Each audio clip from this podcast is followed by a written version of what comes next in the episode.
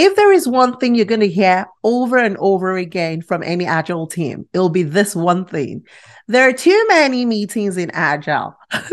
now, this is not entirely true. In reality, what they're trying to say is there are too many meaningless meetings that are going on. And so we're tired of having all of the scrappy meetings. In agile, we have structured meetings that are repetitive. So you have your scrum events like the daily scrum, the retrospective, the review, and the planning that happens over and over again.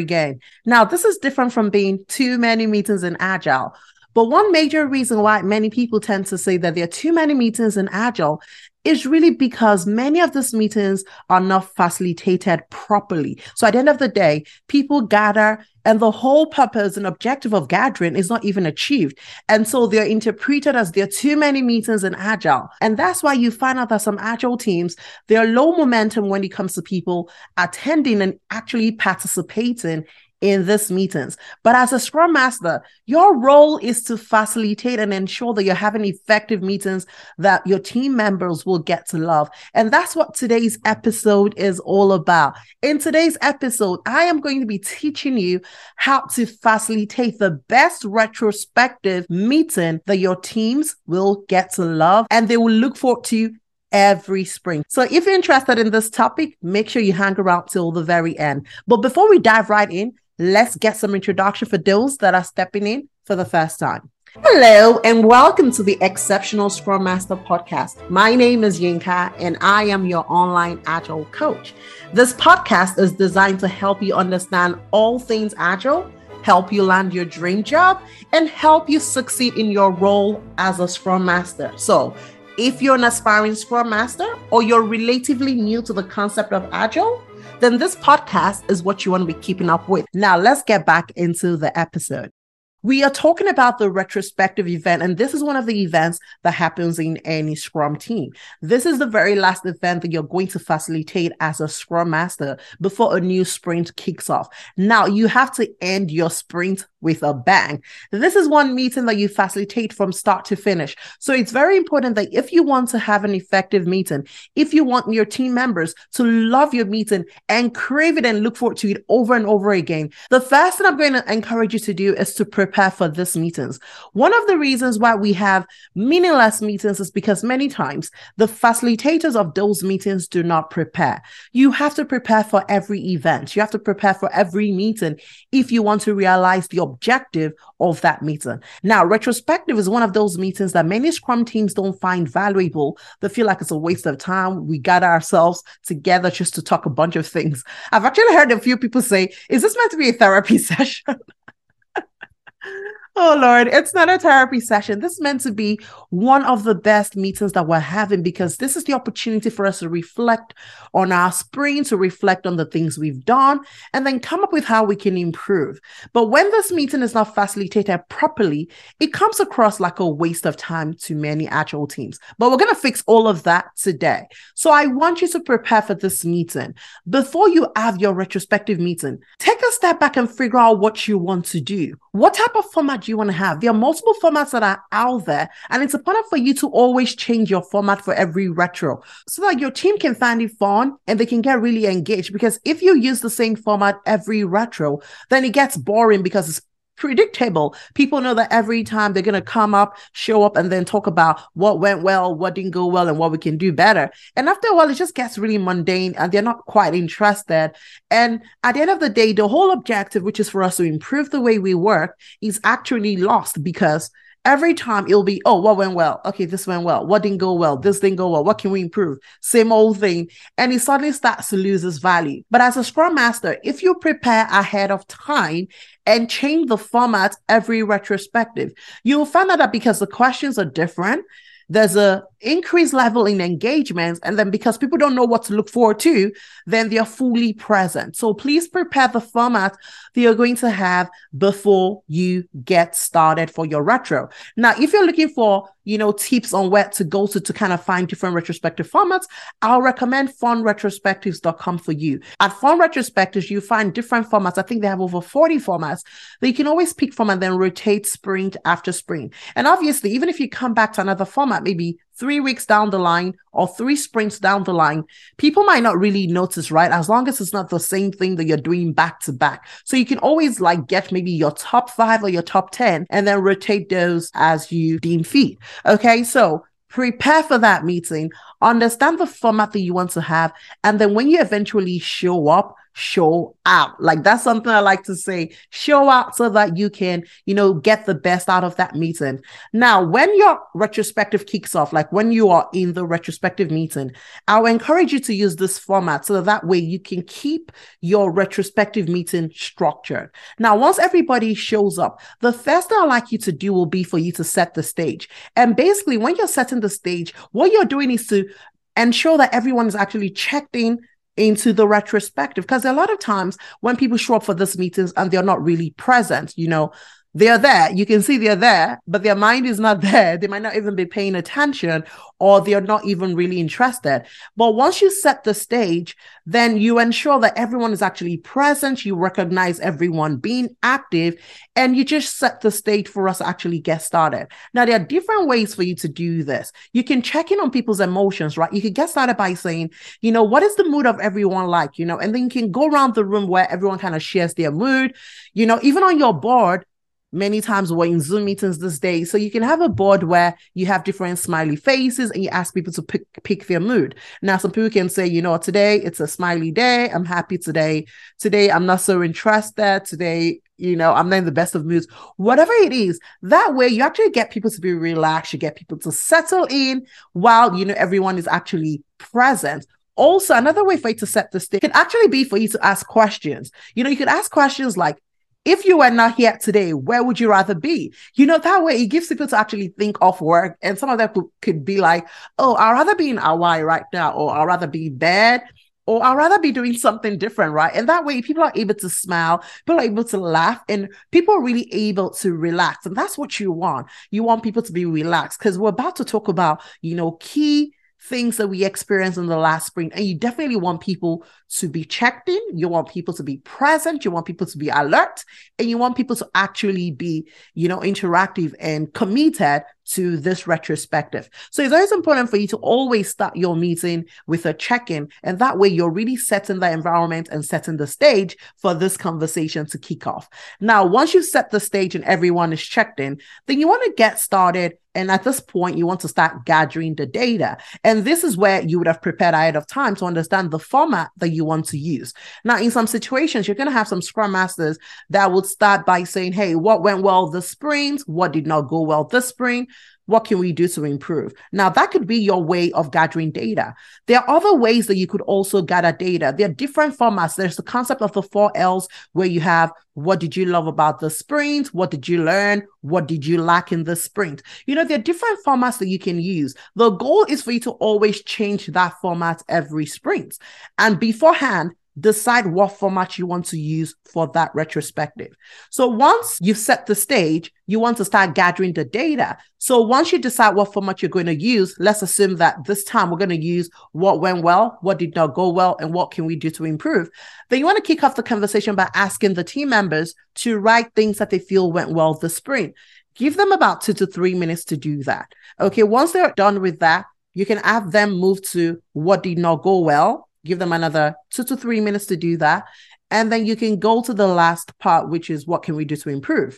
Or you can actually even pause and just start with those two sections, then gather the insights where we're actually discussing the things that went well. The first point is just for them to kind of document that on the board. Okay. So, for example, you're going to have every team member document things that they feel went well. You could also decide that after they document things that went well, that you guys want to actually discuss it before you move to the next column. However, sometimes it's always good for you to get to allow them get all their thoughts on paper so that then they have the time to discuss it.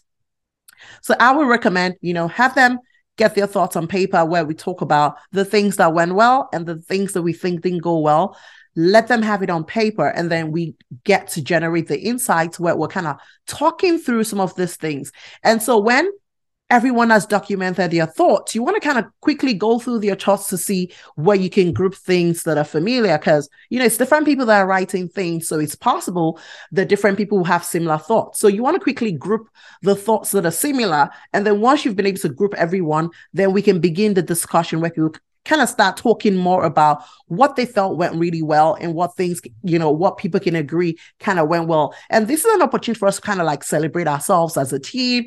We really smashed things this sprint. We did things well. Maybe we completed all the things we committed to, or we did X, Y, Z, whatever that might be. You want them to get their thoughts in there and you want to celebrate those wins. It's important because it's also going to boost the morale of the team.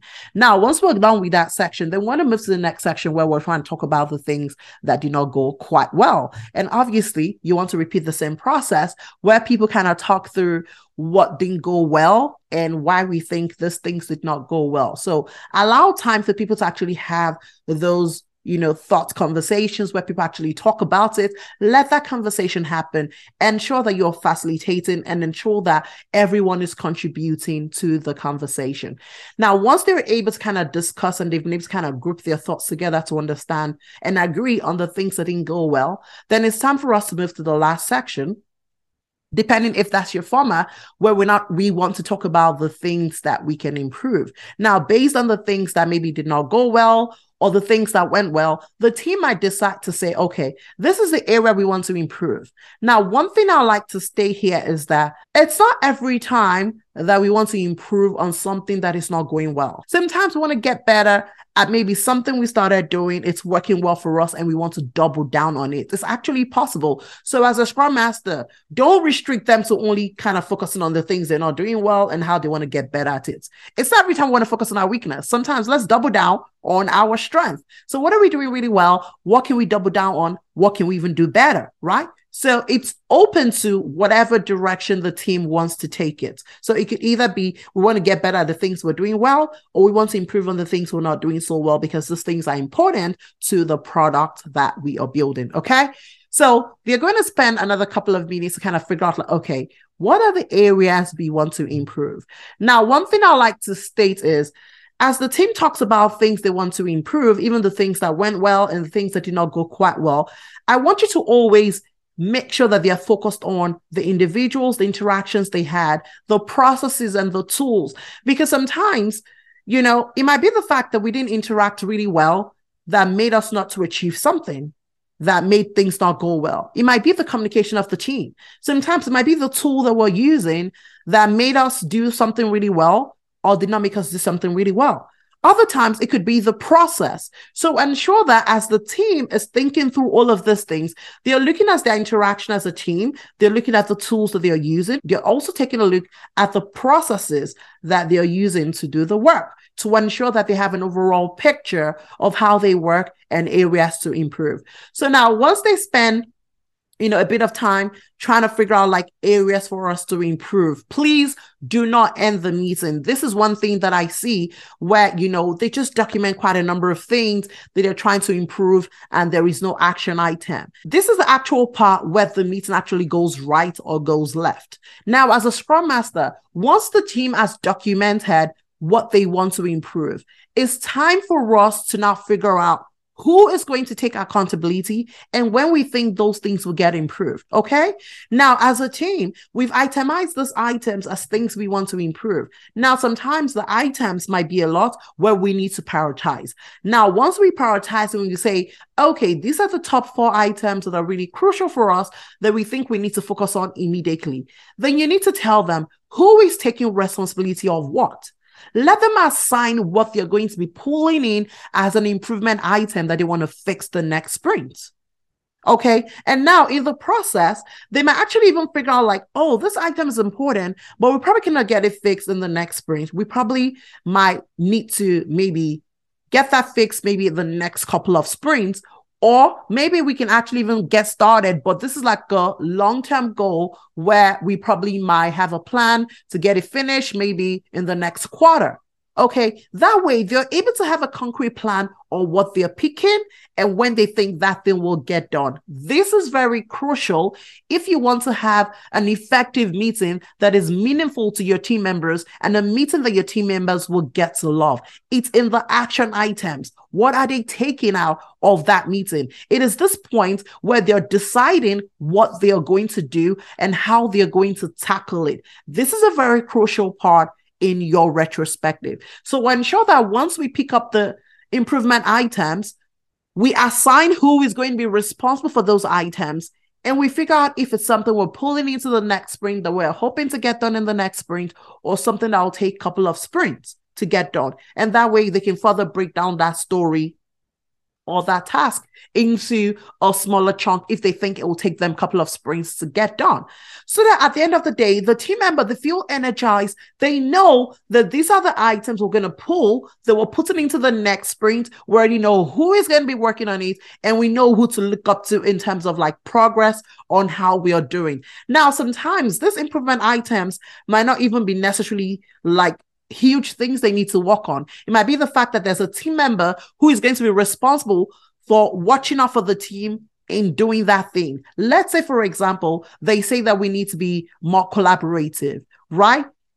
Now you have a team member who is accountable for ensuring that we're actually collaborating in our meetings because it's not all the meetings that you are going to attend as a scrum master. Many times you're going to be available for their scrum events other events that might be, you know, sync ups to them. You might not be in those meetings, but when you have a team member being accountable for those improvement items, then there's a high possibility that things will get done rather than if it was you who was being accountable and holding them to doing those things. You want them to own that work. You want them to feel responsible for that work and be responsible for the success of that work. Now, once everyone has assigned work to themselves and they're all good, then you want to close out your retrospective. This is also very crucial because this is the time for you to actually get feedback from the team on how the retrospective went. So you can use things like, for example, on a scale of one to 10, how will you rate today's retrospective? If anybody, you know, rated above five, then that's a pass mark, or maybe above seven. You guys can agree what works for you. And then if they rate that maybe above below five, then you know that there's a problem. What do we need to do to improve? What can we do better? It's very important for you to close out your retrospective, you know, getting that feedback because that way you're also able to fix the retrospective. Now, there might be cases where you know, maybe this meeting time is actually too long. And we feel like we're spending an entire hour in retrospective, and people might feel like it's a waste of time. And you might get feedback like, okay, why don't we try 45 minutes or try 30 minutes? But when you don't even take out the time to ask, you know, the feedback and get feedback on the retrospective, then you lose a huge opportunity on improving that meeting and making it get better day after day. So please, before you close out, ensure that you're getting feedback. Tell them to rate the retrospective you know and find out how they feel about the retrospective. How do you feel about today's retrospective? Are you are you excited? Do you feel like we accomplished our goal for today? Do you feel there's something we could have done better? Forgive me my nose is still blocked.